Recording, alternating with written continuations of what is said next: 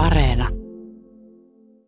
Varmaan joskus viime vuosi, vuosi aikaa tuota, niin itsekin ruvettiin miettimään, että, että meillä aikuisillakin oli hankaluuksia erottaa fakta-fiktiosta, kun sitä informaatio koronasta tuli joka suunnasta ja, ja ne poikkesikin vielä toisistaan hirveästi. Sitten ruvettiin miettiä, että mitenköhän sitten tämä pikkuväki tähän suhtautuu, kun on erittäin monimutkaista ohjeistusta on tulossa ja päätettiin kysyä heiltä itseltä. Kuinka kartalla lapset olivat sitten koronasta? Tosi hyvin.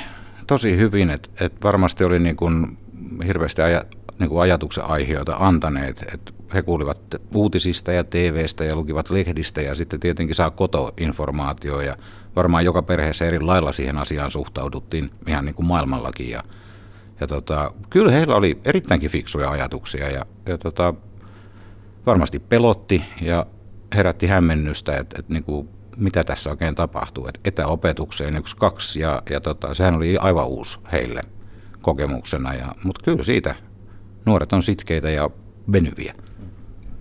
No paistoiko sieltä jonkinlainen ahdistus, koska tuntuu, että myös aikuisilla sellaista on? Kyllä siellä tota, jollain ehkä vähän tuntui ahdistavan ja etäkoulu oli just niin kuin osalle osoittautui tosikin hankalaksi ja osa sitten taas tykkäsi todella paljon, että se jakoi aika paljon kanssa mielipiteitä sit siitä. Ja sitten hirmusti se nousi esille, että kuinka paljon harmitti, kun, kun elämä muuttui kokonaan. Että se ei päässyt katsoa kavereita, sukulaisia.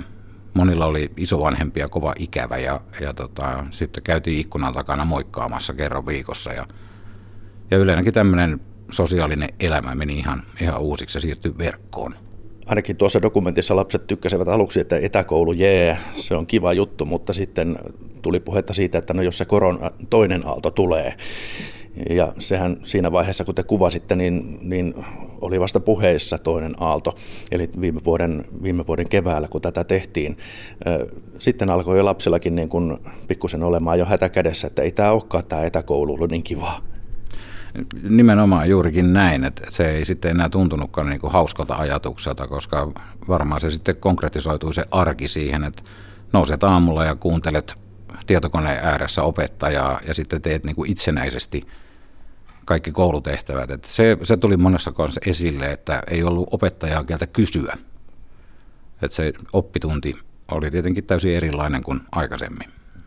Sitten on vuosi, kun tätä tehtiin, tilanne on edelleen päällä mitenkäs nyt sitten, pitääkö tehdä hashtag koronapäiväkirjat osa kaksi? Itse asiassa tuosta on ollut jo puhetta, että, että katsotaan nyt miten maailma menee ja mihin päin, niin tietenkin siihen olisi ihan mielenkiintoista palata jonkun ajan kuluttua ja, ja tota, jossain vaiheessa ajateltiin, että jopa semmoinen kymmenen vuoden päästä kysyä ja katsoa, mitä näistä lapsista tuli, kun ne he tuossa elokuvassa vähän aprikoivat, että miksi aikovat isona. Niin se olisi ihan kiva nähdä, että kuinka tapahtui. No Antti Latva, tässä oli myös lapset aika vahvasti mukana tekemässä tätä dokumenttia. Joo, tosiaan näin just meidän niin sanotut eriko- erikoistoimittajat niin tekivät itse näitä ajatuksiaan, kuvasivat videolle ja lähettelivät sitten niitä meille, mistä, mistä me käytettiin materiaaleja sitten tähän dokumentin tekoon. Meillä oli Teams-palavereja sitten näiden nuorten kanssa aina ja annettiin vähän sit kysymyksiä ja tehtäviä ja kuvausehdotuksia niille sitä aina viikoittain. Eli teillä oli jonkinlainen käsikirjoitus, ihan ei menty varmaan sitten sillä, että mitä, mitä niin kuin matskua tulee, vaan mitä, mitä kenties jopa haluttiin.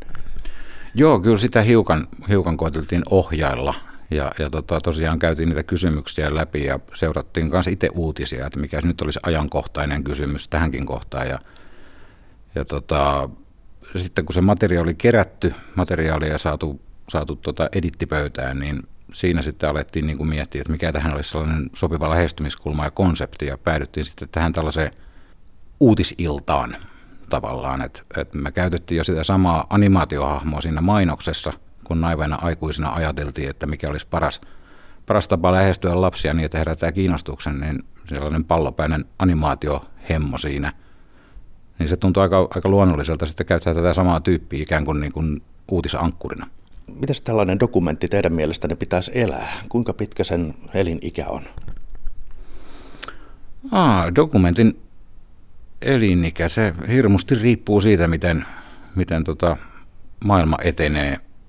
Varmasti 20 vuoden päästä tämäkin voi olla aika arvokas ja katsoa sellainen, että miten silloin oltiin. Tietenkin kun ei yhtään tiedä, mikä tilanne on vaikkapa puolen vuoden päästä, niin paha sanoa kuitenkaan niin kuin sen iästä. Että varmaan vähän samaan tapaan kuin hyvät elokuvat, että ne kestää ikuisesti. Joo, Joo ja tuommoinen tietysti riippuu dokumentista, mutta se saattaa myös vähän se dokumentin tarkoitus muuttua sitten kun aikaa kuluu tarpeeksi paljon siitä. Et nyt se on kovin ajankohtainen, mutta myöhemmin se voi olla sitten taas niin kuin, tavallaan, ei nyt historiallisestikaan, mutta sillä pystytään katsomaan sitten taaksepäin sitä aikaa erilaisin silmin. Okei, ihmiset valmistaudutaan kuvaukseen. Ääni. Käy. Kamerat. Käy. Kun kaikki päiväkodit ja koulut suljettiin, oppilaat aloittivat poikkeuksellisen etäopiskelun. Näistä kaikista toimenpiteistä jokaisella oli oma mielipide, mutta kukaan ei vaivautunut kysymään heiltä, jota asia myös koski ja joille tiedottaminen ja uudet säännöt eivät ehkä olleet niin selviä kuin aikuisille. Mutta minäpä kysyin. Leevi ja Vilma, miltä teistä tuntui, kun kuulitte koronaviruksesta ensimmäisen kerran? Että se tauti ei voi olla totta, että se on darua se tauti. Ja mutta sitten, se, sitten niin ajan kuluessa mä sain tietää, että se on oikea tauti. No mitä mä ajattelin, kun mä kuulin ekaa kertaa koronaviruksesta? niin mä ajattelin, että tuskin se Suomeen leviää, että se on kumminkin Kiinassa. Ja Kiina on kumminkin aika kaukana täältä. Niin, sitten mä mietin sitä vaan, että niinku, tuskin se leviää Suomeen. Mut sit kun se levisi Suomeen, niin se oli ihan hirveetä mun mielestä. No mun mielestä ikävintä on ollut se, kun ei päästä laulamaan keikoille itse, että ei pysty menemään tonne vanhaan koteihin keikalle ja ei pysty menemään myöskään tonne sairaalaan moikkaan sairasta kaveria, vaikka joka on tullut leikkauksesta. Ja sitten ei myöskään pysty niinku käymään hirveästi laulutunneilla ja näin. On ollut parasta ja ikävintä korona-ajassa on ollut, no parasta on ollut se, että saa olla perheen kanssa. Ja ikävintä on ollut se, että ei saa olla sukulaisten kanssa ja kavereiden kanssa. Maija, Tuuli ja Pinja, millaista oli etäopiskella? No olihan se silloin aluksi kivaa, kun niin kuin ajattelin, että pääsee niin kuin kotiopiskeluun, mutta ei se sitten lopulta ollutkaan niin kivaa. Mulla oli vähän sama juttu, että se alussa oli vähän silleen, että mitäköhän tästä tulee ja silleen aika kiva, mutta ei se loppujen lopuksi ollut yhtään kiva. No mä silleen käytännössä vähän pelkäsin, että jos mä sitten sit saan sen tartunnan, kun mä en oikein edes tiennyt siitä vielä. Ja sitten kun mä sain kuulla, että niin aletaan etäopiskelemaan, niin mä ajattelin, että se olisi oikein mukavaa niin opiskella kotona, kun ei koko ajan olisi mitään vahtivaa silmää.